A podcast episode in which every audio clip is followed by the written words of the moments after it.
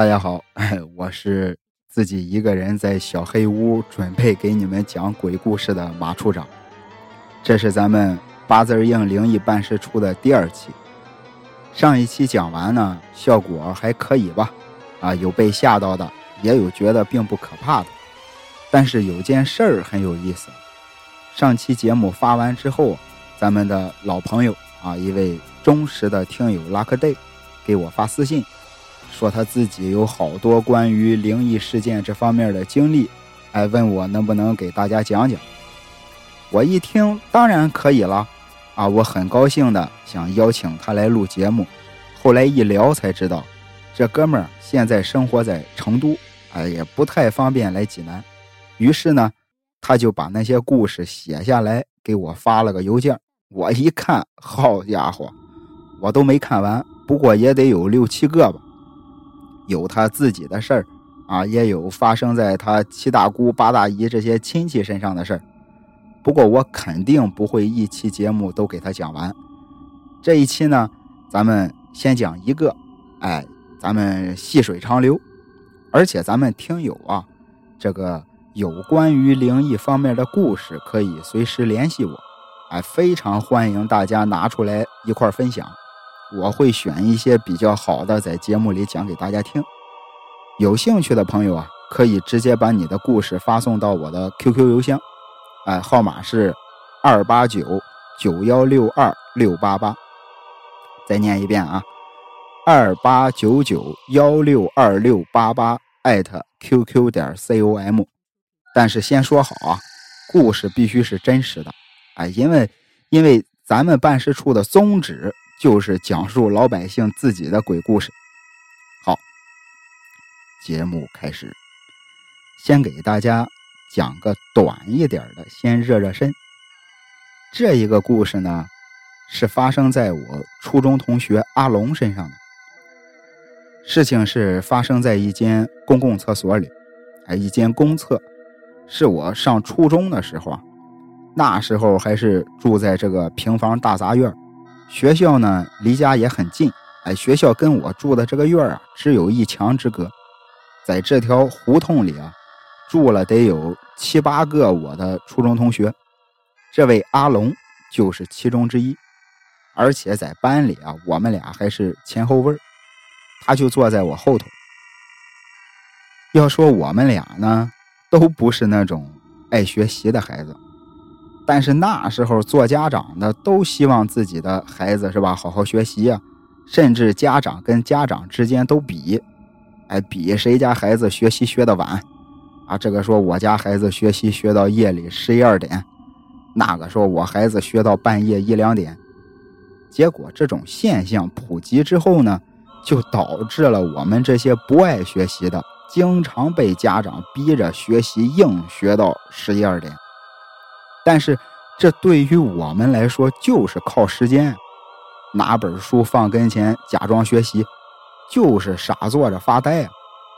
哎，在这种情况下，我跟阿龙想了个好办法，我们俩约定好啊，每天晚上的九点一块出来上厕所。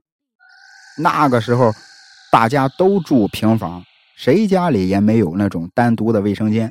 哎，只能都去那个胡同口去上公厕。我们俩呢，约定啊，九点准时碰面，连上厕所带聊天，反正能耗个一个多小时，然后再回家假装学习啊，学一会儿就能睡觉了。事情发生的那天晚上，我家正好来客人，我爸的朋友什么的来了好几个，这样一来，我也不用学习学到那么晚了。哎，就坐下来一块吃饭、看电视、听他们聊天结果我就把跟阿龙的这个约定给忘了。那天晚上，阿龙自己去的那间公厕，先说那间公厕是比较老式的那种旱厕，也没有灯。哎，一进门左边是一排蹲坑，哎，不跟现在似的有隔断有门啊，都是一个一个的小屋。那时候就是一排坑，中间什么都没有，蹲在那儿上厕所，互相都能看见。厕所的右边呢，也就是在这一排坑的对面就是小便池。这一天晚上，啊，阿龙跟往常一样，拿着手电筒来上厕所。刚进去的时候，他先用手电筒都照了一遍，因为他这个人比较爱干净，啊，总是喜欢选一个最干净的位置蹲下，而且他也不喜欢去最里面的那个坑，因为最里面的那个坑啊。他头顶上有一个大水箱，水箱装满了水之后就自己往下冲水。哎，你在水箱底下容易喷到身上水。年纪跟我差不多，上过这种旱厕的肯定都知道。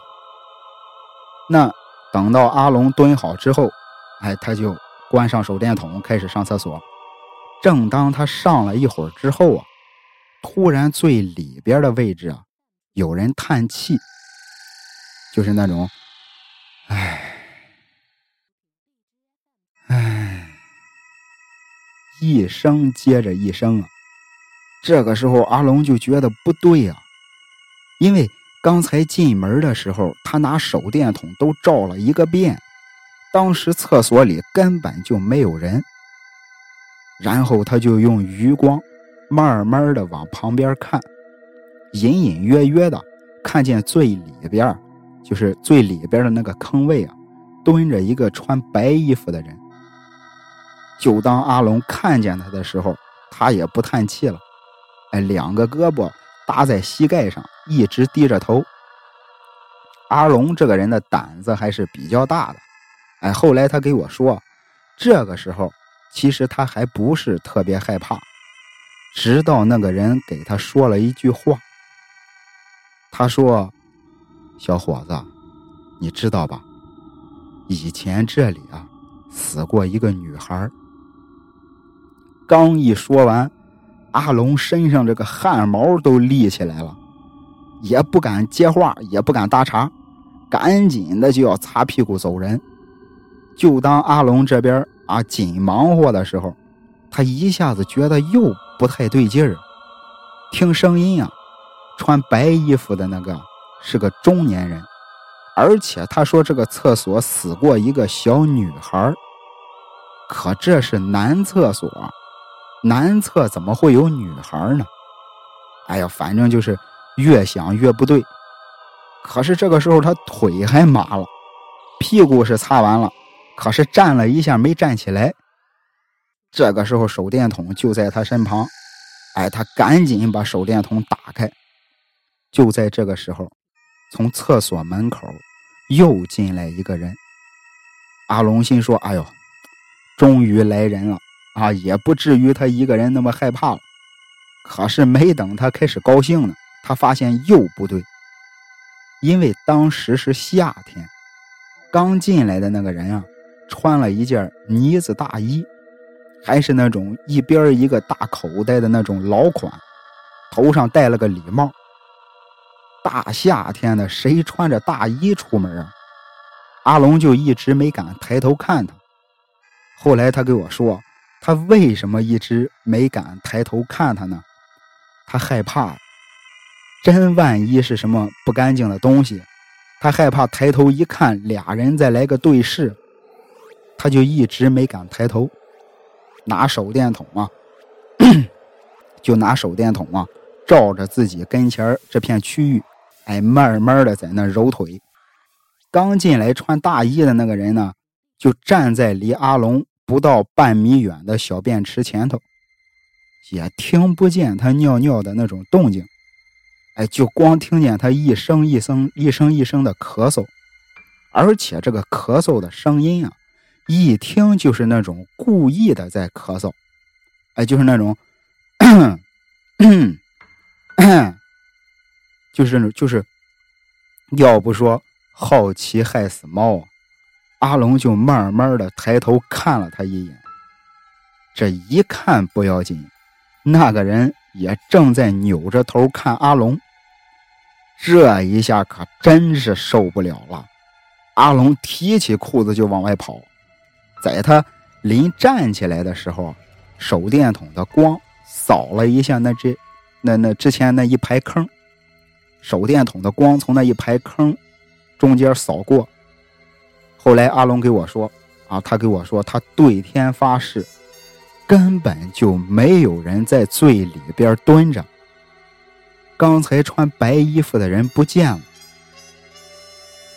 阿龙就开始拼了命的往家跑啊！这件事儿过了没一个星期，那天正好赶上班主任的课，班主任上着上着课，突然就走到阿龙跟前就问他：“啊，意思是，你没事吧？你感觉哪不舒服吗？”阿龙说：“没有啊，怎么了？”当时我就坐在他前位啊，我就赶紧回头看。当时阿龙的这个脸跟脖子特别特别的红，而且还是那种暗红色。班主任说：“你脸怎么这么红啊？不行，赶快去医务室吧。”带着阿龙到了医务室，一量体温四十多度，高烧啊！但是阿龙自己一点感觉都没有，哎，自己就感觉跟正常人一样。再后来。阿龙他妈来学校请了那么三四天的假，再等到阿龙回学校的时候，他就把那天晚上的经历都告诉了我们。但是至于后来他脸为什么那么红，发了烧自己一点感觉都没有，这些事儿，时至今日都没人知道是为什么。好了，在开始第二个故事之前啊。说句题外话，前两天啊，有听友给我发微信，说你讲了那么多鬼故事了啊，是吧？净讲别人了，你自己身上发生过吗？其实还真发生过，不过呢，很久之前我发过一期讲鬼故事的节目，虽然现在下架了，但是我相信还是有很多人都听过的。不过现在呢。咱们电台不是啊，全网同步更新嘛？啊，在好多平台都一起发节目了，所以我觉得没听过的人又变多了。那下面呢，就讲一个发生在我自己身上的故事，也是我印象最深刻、最有意思的一次。这件事儿发生在我上高中的时候，我所在的这个高中啊，在市区的边上，哎，离家呢比较远。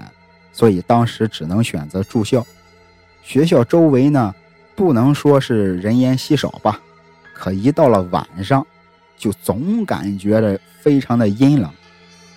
其实我想啊，每个学校都有一个同样的传说，哎，都说自己学校以前啊早年间是乱坟岗，说自己学校是盖在坟地上的。当时我们这所学校，除了这个传说之外，还有另一个传说，可不是那种无凭无据的谣言啊，因为证据就摆在大家的宿舍里。时至今日，这个传说还在学校里流传。怎么回事呢？记得当时是零五年，两千零五年，我上高一，刚开学不久啊，同学们都呼呼啦啦的涌进宿舍楼。我们学校。男生宿舍跟女生宿舍都是三层小楼，高一学生住在一楼，啊，高二的住在二楼，高三的住在三楼。一个宿舍十个人，宿舍的房间里边没有厕所，哎，只是在这个宿舍走廊的两头各有一个公用的卫生间。非常奇怪的是啊，明明是男生宿舍的厕所，里边却没有小便池。只有一间一间的隔断，说白了就是女厕所。当时我们就纳闷儿，明明是男生宿舍，怎么厕所是女厕所呢？而且很重要的一点，只有高一学生住的这个一楼的宿舍是这样，再往上二楼、三楼都是正常的男士卫生间。我们宿舍的几个人呢，也是。好奇心重啊，尤其是我，精力全放在这些无聊的事上了，啊，一点都没用在学习上。我就到处去问这件事儿，啊，展开了一系列的调查。当时啊，我还特意去问我们班的这个女同学，因为那时候我也不知道怎么回事啊，脑子里老是有一个很奇怪的想法，我就觉得男生宿舍的厕所是女厕所，那女生宿舍的厕所该不会是男厕所吧？结果他们告诉我，确实是。女生宿舍一楼的厕所竟然是带小便池的。直到有一天，啊，一个高年级的学长给我们讲了一个故事。他说，很久之前，啊，就是学校刚创办的那个时候，由于是私立学校，哎，所以这个学生很少，学生少也就用不了那么多的宿舍，所以当时的这个学生宿舍就只有一层。重点是，在当时的女生宿舍，就是现在的男生宿舍，而当时的男生宿舍是现在的女生宿舍。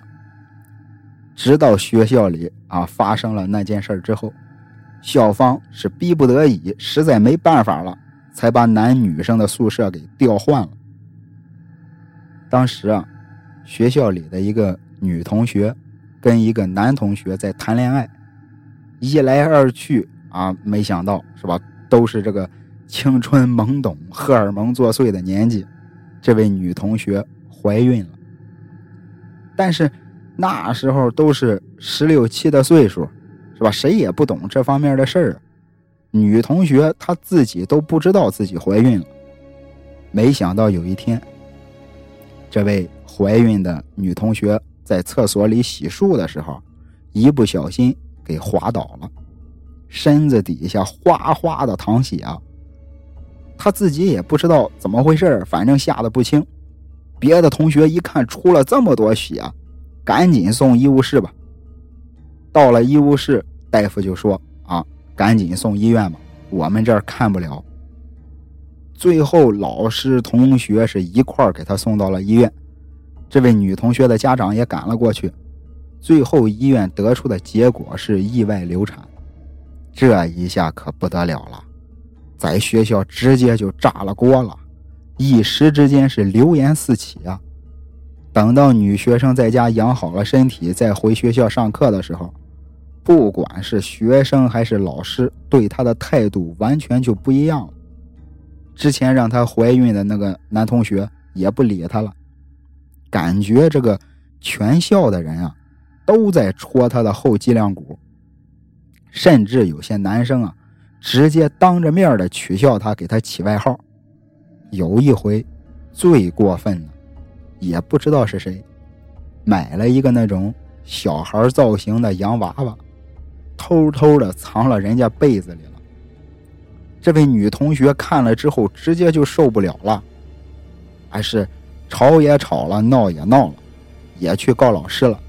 可老师也不知道是谁干的，最后只能是不了了之。也是在这次这个洋娃娃事件之后，女学生的父母给她办了转学手续。最吓人的，就是这位女同学临走的时候，正好是赶上早上起床，同学们都忙着在厕所里洗漱啊。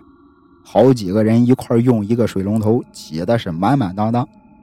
这位女学生呢，一手推着行李箱，一只手拿着那个洋娃娃，走到厕所里，看着在场的所有人，几乎是声嘶力竭的喊啊：“你们这帮王八蛋，你们这样对我，你们会遭报应的！”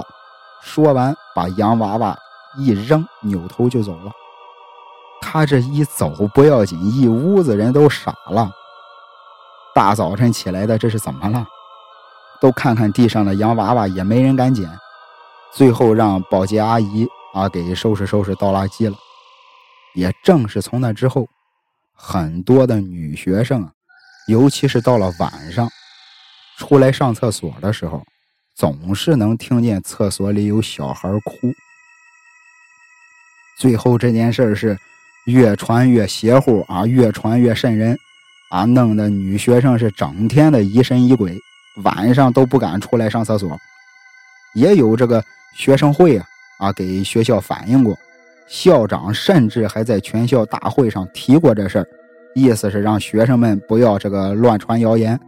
哎，到了最后，甚至是还有家长来学校找过。校方最后也是没办法了，才决定把女生宿舍跟男生宿舍兑换，男同学啊搬到女生宿舍去住。我猜啊，我猜啊，原因有两点。首先，男同学普遍胆子都比较大啊，起码比女生胆子大。其次，如果真有什么不干净的东西，全是大小伙子，阳气也比较重。所以呢，才会有了我上学的时候还看到的男生宿舍是女厕所，女生宿舍是男厕所这番景象。那很多年都过去了，这个故事啊一直还在学校里流传。只是那时候我们才刚入学不到一个星期，不知道是很正常的。比我们年纪高的学长呢，甚至是老师，所有人对这件事儿可以说是无从考证了。但是大家都只是心照不宣的不去想它。那要说这件事儿跟我有什么关系呢？不是说要讲一个发生在我自己身上的事儿吗？哎，当我知道了这个故事之后啊，我就回宿舍给我们宿舍人也都讲了一个遍，看大家听完啊当时的那个状态啊，没觉出来有多么害怕。啊，都是似信非信。说实话，我也是似信非信的。直到一天中午，大家都在这个宿舍里午休。你想，男生嘛，聚在一起往往都是讨论这个哪个女同学身材好啊，长得漂亮。正当大家讨论的热火朝天的时候，睡在窗户边下铺的一个哥们儿，咱们可以给他起个代号啊，叫大个儿。因为他个子很高，啊，身材又壮，就是那种啊，这个大粗壮类型的。但是你别看他长得挺横，其实胆子特别小，晚上都不敢一个人出去上厕所。他得在这个宿舍里啊，挨个的叫一个遍，一看没人愿意陪他，他就憋着。有一回实在憋不住了，他就尿在自己的这个暖壶里了。第二天看他在厕所里刷暖壶，因为那时候大家都是小孩谁能干净到这种程度？没事还刷刷自己的暖壶，就都问他啊，你怎么这么勤快啊？后来他就给我们说了啊，你们别告诉别人，我实在是憋不住尿暖壶里了。好了，好了，好了，活跃一下气氛啊，不能老是搞得那么紧张，我自己都有点受不了了。咱说回那天中午，当时大家都在宿舍里聊得正高兴呢，大个突然不温不火的来了句：“你们知道吗？这几天晚上我都失眠，到了半夜，总是能听见有小孩哭。”大家听了之后，先是一愣，但是谁都没信。然后又对大个是一顿开涮啊，说这是不好的预兆啊，诸如此类这样吓唬他的话，大个呢也不搭茬。直到一天晚上，所有人都不愿意相信的事儿发生了。因为是住校，所以两个星期才能回家一趟。那是第一个回家的前夜，从来没离开家那么长时间过。大家都很兴奋，啊，聊天玩手机、讲笑话，反正谁都不睡，说好了一块聊通宵。但是大个呢，却躺在床上，始终是一言不发。现在想想那种感觉啊，就像是他在等着什么。突然，大个从床上坐起来，大喊了一声：“你们听！”紧接着，宿舍里一点声音都没有。当时所有人都清楚的听到窗外传来一阵一阵的婴儿的哭声，就是那种哇哇哇哇，就那种一声接着一声，声音越来越大，越来越清楚。所有人都缩在自己床上都不敢动了。我当时呢，正好站在厨子旁边收拾行李，那一下子直接就头皮发麻了。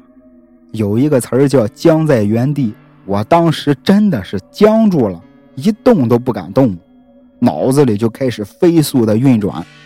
这明明是一所学校，哪来的婴儿啊？不可能会有这个婴儿的哭声啊！当时啊，我判断应该是野猫在叫春，我就抬头啊，让睡在窗户边上铺的一个哥们拉开窗帘哎，我就说你把窗帘拉开，咱看清楚到底是什么。结果那哥们说：“操，别他妈闹了，谁敢呀！”我到现在都记得他那语气、那音调啊，都是颤抖的，跟绵羊音一样。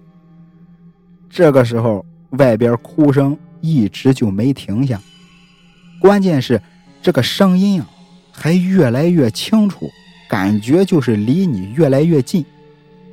当时真的是听得我心里一阵阵发虚啊！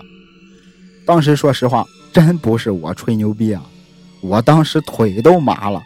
但是我就想啊，这一屋子的大老爷们就这么怂了，不行。也怪我好奇心重，我就非得看看到底是什么。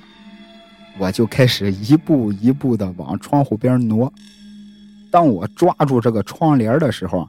旁边大个啊就喊：“别开窗帘别开窗帘说实话，这么多年过去了，我说心里话，当时我抓住窗帘的时候有点后悔了。当时那种情况谁不害怕？我也害怕。关键大个这小子在旁边还补充了一句：“哎，别开窗帘可能是那个洋娃娃。”一听这话，当时真的是吓汗了，后背上那冷汗哗哗的淌呀。但是我又一想，不对呀，如果是那个不幸流产的婴儿，那哭声应该在厕所里啊，没理由跑到宿舍外边去啊。如果是那个洋娃娃，最后女学生走的时候也是把它丢在了厕所里。那哭声也不应该在宿舍外边。反正当时我觉得自己的这个分析是相当合理，哎，至少心里没那么害怕了。我就攥紧了窗帘，使劲的一拽，结果也是太紧张了，哎，使劲使大了，整个窗帘呼啦一下让我给扯下来了。结果出乎所有人的意料，窗户外边。什么都没有，就在窗帘被拉下来的那一刻，婴儿的哭声也是戛然而止。这个时候，我又往前挪了一小步，透过这个玻璃啊往外看，窗户的对面就是学校的这个锅炉房大院，大院旁边是一间电话超市，哎，就是也可以打公共电话，也可以买这个方便面的那种超市。我敢对天发誓，我当时清楚的看见从锅炉房大院里飘出了一个女人，穿着红色的上衣，只有上半身，没有双腿，上半身就那么在空中飘着，我一下子就傻了，那汗毛噌一下就立起来了，就。很明显的就感觉到自己的这个这个胸口这心脏啊蹦蹦蹦蹦蹦，心跳的厉害。我当时是真傻眼了，就这么呆呆的看着那个从大院里飘出来的上半身。就当我这个精神马上就要崩溃的时候，那个穿着红衣的上半身飘到了路灯下边，露出了两条穿着黑色丝袜的腿。我一下就松了口气，原来啊，原来这个锅炉房大院的地上堆了很多的煤渣，黑色的丝袜跟地上的这些黑色的煤渣它混一块儿，再加上是晚上，根本就看不出来。而且我当时精神状态那么过度的紧张，也没有注意到那两条红色大衣下面的黑丝美腿。这个时候啊，总算是舒了一口气。啊，宿舍里所有人也都放松了一点突然，婴儿的哭声再次响起，这一次哭的声音更大更惨。这一回我可是距离这个窗户最近的，关键中间也没有窗帘隔着了。听到最后啊，这一阵阵的这种哭声啊，甚至听起来更像是女人的惨叫。我也不知道自己当时是怎么想的，我一咬牙一闭眼，直接把窗户拉开了。结果没想到婴儿的哭声又停了，又不哭了。宿舍里没有一点声音，窗户外边也没有一点动静，但是总有一股一股的凉风从窗户外边吹进来。当时我也是啊，上劲了啊，也是倔。我就必须看看它到底是什么。我开始慢慢的把这个头啊，把我的头啊伸出窗外。其实我们当时因为是一楼嘛，所以窗户上都是有那种防盗网的。它这个是那种防盗网，就紧贴着墙的那一种，想把头伸出去根本是不可能的，顶多能伸出去个鼻子尖儿。反正我就是。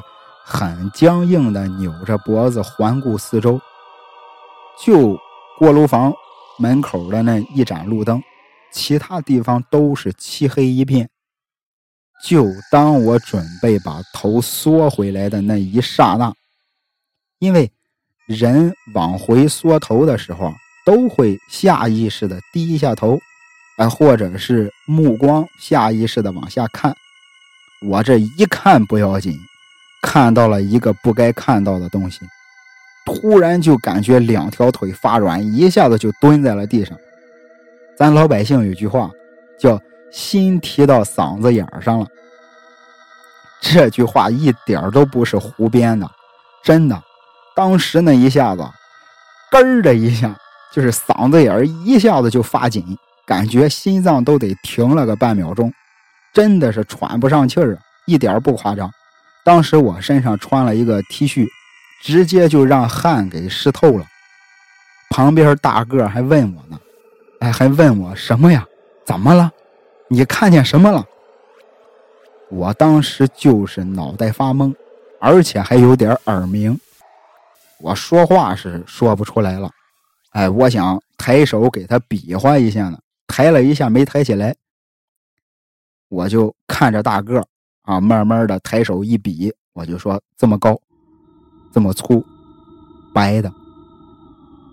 等到这件事之后啊，我回想了一下，那天晚上我看见的那东西啊，最多有一米高，但是很粗，直径少说也得有三十厘米，整个都是白色的，雪白雪白的。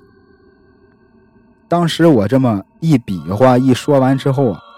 大家都不说话了，直接就沉寂了。我扶着窗户边的暖气片慢慢站起来。大哥说：“赶快，赶快把窗户关上吧。”我还记得我当时叹了口气，我也不知道我为什么要叹气，可能真是压力太大了。叹完气，我就给大哥说：“我说不行，都到了这一步了，不弄明白它是什么，以后缠上咱们怎么办？”其实这个时候，我真的是怎么说？我在心里已经承认了，他很有可能就是那些不干净的东西了。今天晚上就是那么倒霉，让哥们碰上了。但是我还是想，能不能跟他谈谈呀，或者是什么方法呀？总之就是把这事儿给了了。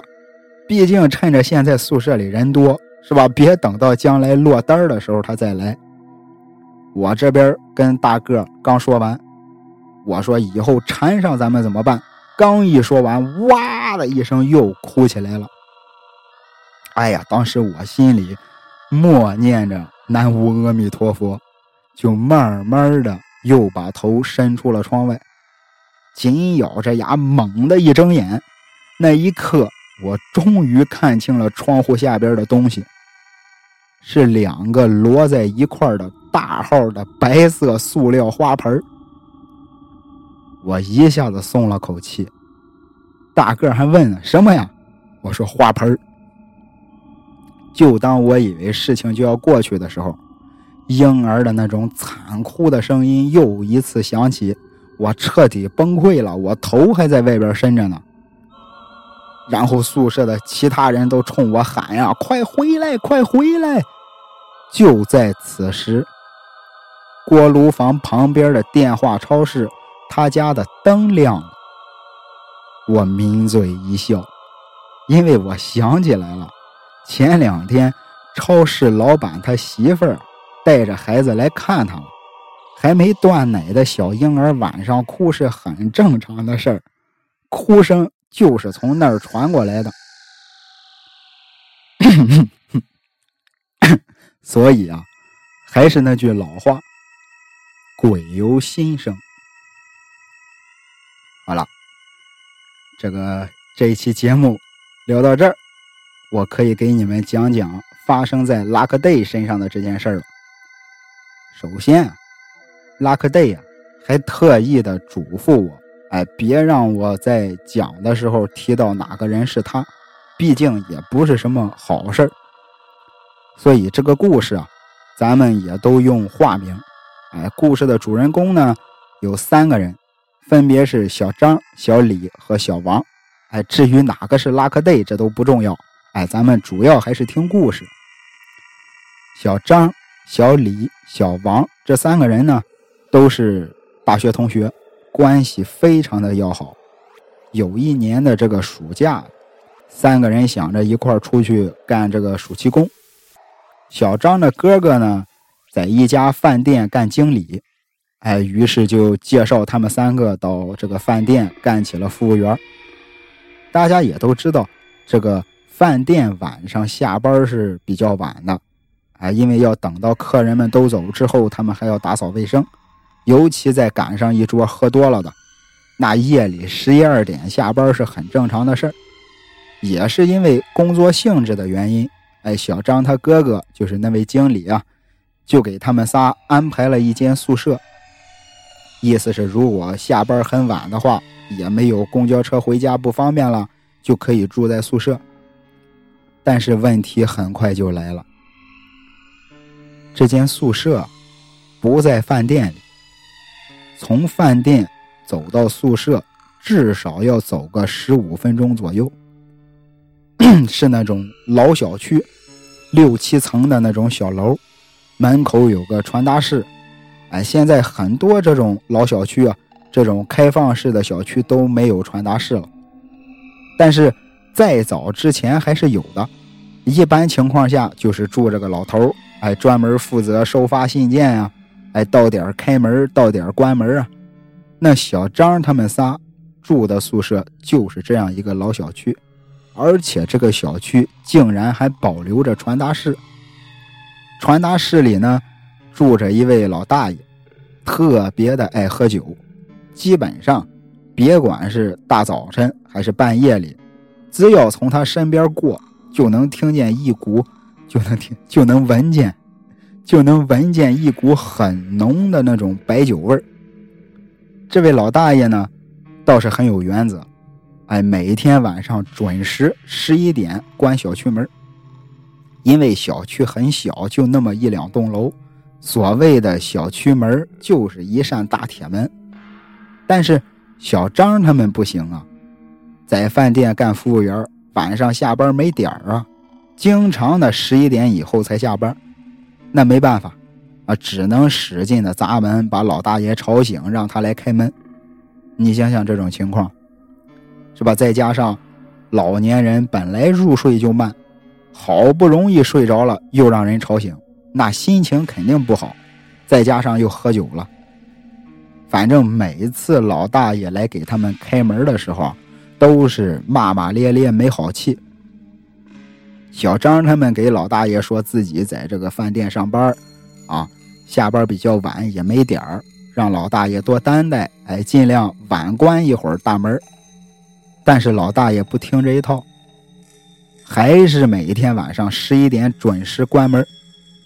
关键小张他们仨那时候年纪也不大，也正是年轻气盛的岁数，老是被老是被老大爷这么骂，也有点怀恨在心了。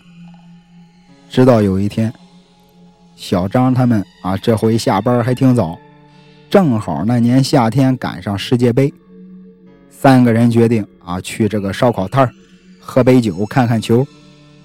等三个人看完球，吃饱喝足之后，已经是夜里一两点了。这个时候，他们就商量啊，啊，你想这个点儿回去，把老大爷叫醒开门，肯定又要挨骂。要不，咱们回饭店，哎，在包间里凑合一宿得了。结果不说不要紧，一提挨骂这事儿，小张就来气了。哎，就非要回去报复老大爷，再加上三个人也都喝酒了，于是兄弟仨就来到了宿舍小区的门口。小张抬起腿来就使劲的踹大铁门啊，咣咣咣的踹了几下之后，就看见传达室的灯亮了，紧接着就有开门的声音。小张他们几个趁这功夫赶紧就藏了起来。老大爷打开大铁门一看。门口没人啊，啊，就又回去了。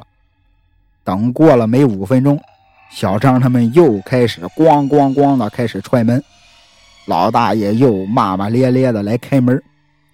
打开门一看还是没人，哎，反正就这么来来回回闹了得有三四次，老大爷气的也开始骂街了。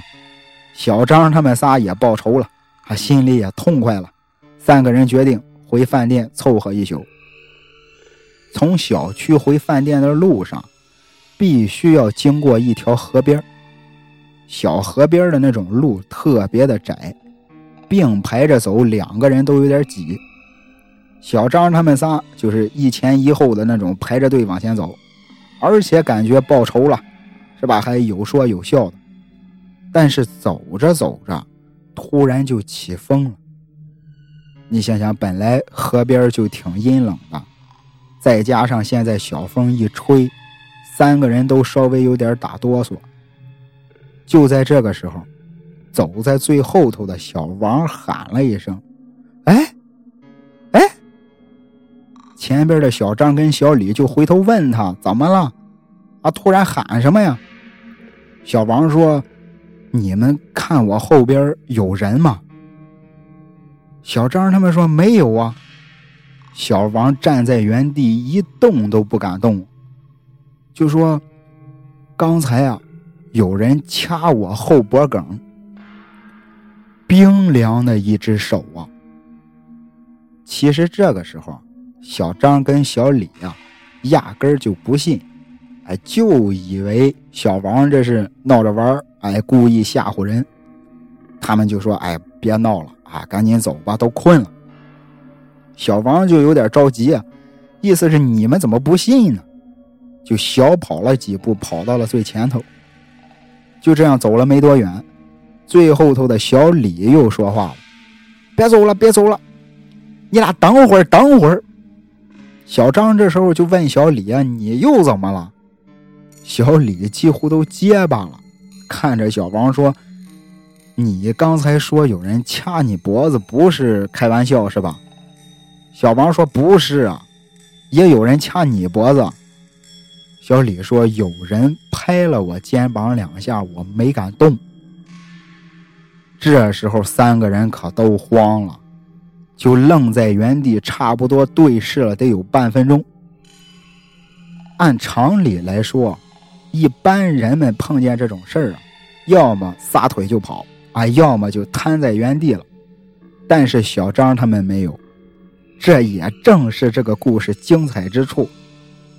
你像我从小啊到大啊听了很多的鬼故事，但是这是唯一一个啊我听过的唯一一个真实的故事里，不但没有跑，反而敢站出来硬刚的。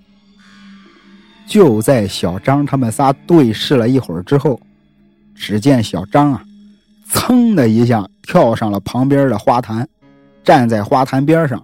小张是双手一抱拳就开始喊了，啊，意思是对不住了各位啊，我们兄弟仨路过贵宝地，都是年轻人，不太懂事有什么得罪的地方您多包涵，我在这儿给您赔不是了。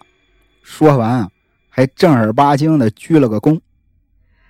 鞠完躬之后，小张解开自己衬衣的一个扣子，从脖子上摘下了一块观音菩萨的玉佩，攥在手里啊，在头顶上举着，然后又接着喊：“行了，哎，也是也给您道歉赔不是了，就别再跟着我们了，我们也不是吃素的，你再跟着，别怪我们不客气了。”说完之后，小张跳下花坛，拉着小李跟小王就大步的往前走，嘴里啊还小声的给他俩嘀咕：“你俩别往后看啊，千万别往后看。”就这样，三个人回到了酒店。虽然说这一晚上是辗转难眠，但是万幸也没再出什么事儿。一般碰见一些不干净的东西。往往都会发高烧啊，要么就是中邪了。结果小张他哥仨一点事儿都没有。后来小张他们还把这事儿给家里的老人都说了说。有一些岁数大的老人见得多了，就觉得这可能是水鬼在抓替身。就是有一些在水里淹死的人，尤其是那种在水里意外死亡的。他们都是阳寿未尽，所以阴间不收他们，而且也投不了胎，怨气很重，就成了水鬼。可是，一旦遇到合适的人之后，就是一些命里有水劫的人，他们就会出来勾魂想办法引着你，让你也淹死在河里。这样一来，你就成了他的替死鬼，他就可以投胎转世了。所以后来，家里的老人就给小张他们说：“这个事儿，万幸就万幸在之前小王跟小李都没回头看他。以后再遇到这种事儿，不管是喊你名字还是拍你肩膀，别搭理他，大步流星的往前走。你一回头一答应他，可能就中了他的套了。”刚才我说我。长这么大啊，听过很多鬼故事，这真的一点都不吹牛逼。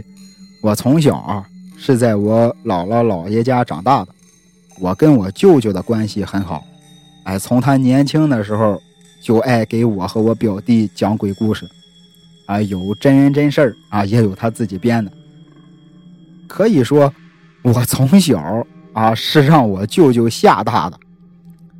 最后，我看今天的节目还有一点时间，给大家讲一个稍微短一点的，哎，也是我舅舅给我讲的，发生在他的学生时代，也是个真人真事儿。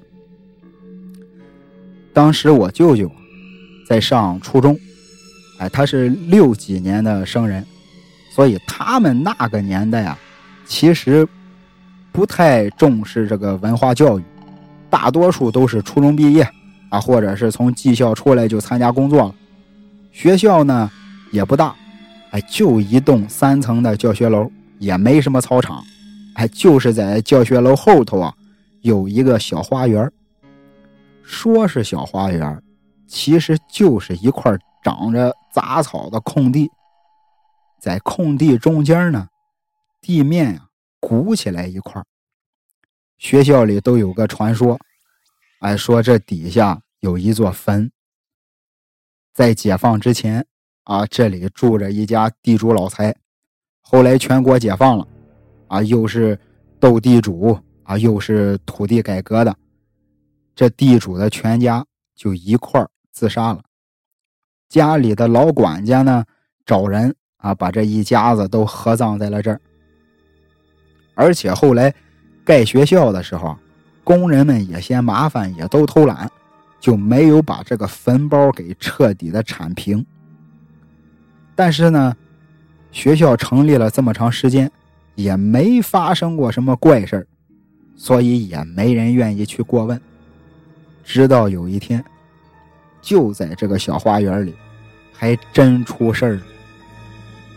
当时那个年代，爱学习的孩子还是很少的啊，而且家里孩子又多，啊，父母都忙工作，也根本没空管他们。逃学旷课，这都是很常见的事儿。有很多逃课的学生啊，都是为了谈恋爱，而且选的这个约会地点呢，就是教学楼后头的小花园，因为全是杂草啊，有的得有一人多高。谈恋爱躲在里头不容易被人发现，但是呢，学校里对这种现象啊，对这种情况也不会坐视不管。哎，有专门的一个老师，每天晚自习都带着学生会的学生，拿着手电筒在小花园巡逻。当时我舅舅也是这个巡逻队的一员。话说有一天，老师啊，像往常一样，从学生会找了这么五六个人，拿着手电筒去小花园巡逻。就当所有人走到鼓起的坟包那一片的时候啊。在场的所有人都清清楚楚的听见草丛里有人在偷笑，就是那种特别猥琐的那种偷着笑，就那种嘿嘿嘿嘿，就这种。这时候带头的老师就拿手电筒往草丛里一照，发现什么都没有，但是大家确实听见里边有人笑啊。这个时候，老师就说话了：“哎，这是谁呀？啊，晚自习不在教室待着。”说完之后，草丛里一点动静都没有。因为带头的这位老师啊，是属于脾气比较好，哎，就是很宽厚的那种人。学生们也都知道，一般被逮了之后啊，都站出来认错，这事儿也就过去了。但是这次不一样。草丛里还是没有一点动静。这个时候，大家也没往别处想，都以为躲草丛里的这个人呀胆子小，不敢出来。这个老师呢，也给学生留面子，哎，就接着又说了：“说你别不敢出来，哎，我一会儿回来，要是看见你还在这儿，我就叫你爸妈来学校。”其实这就是给他留了一个逃跑的时间。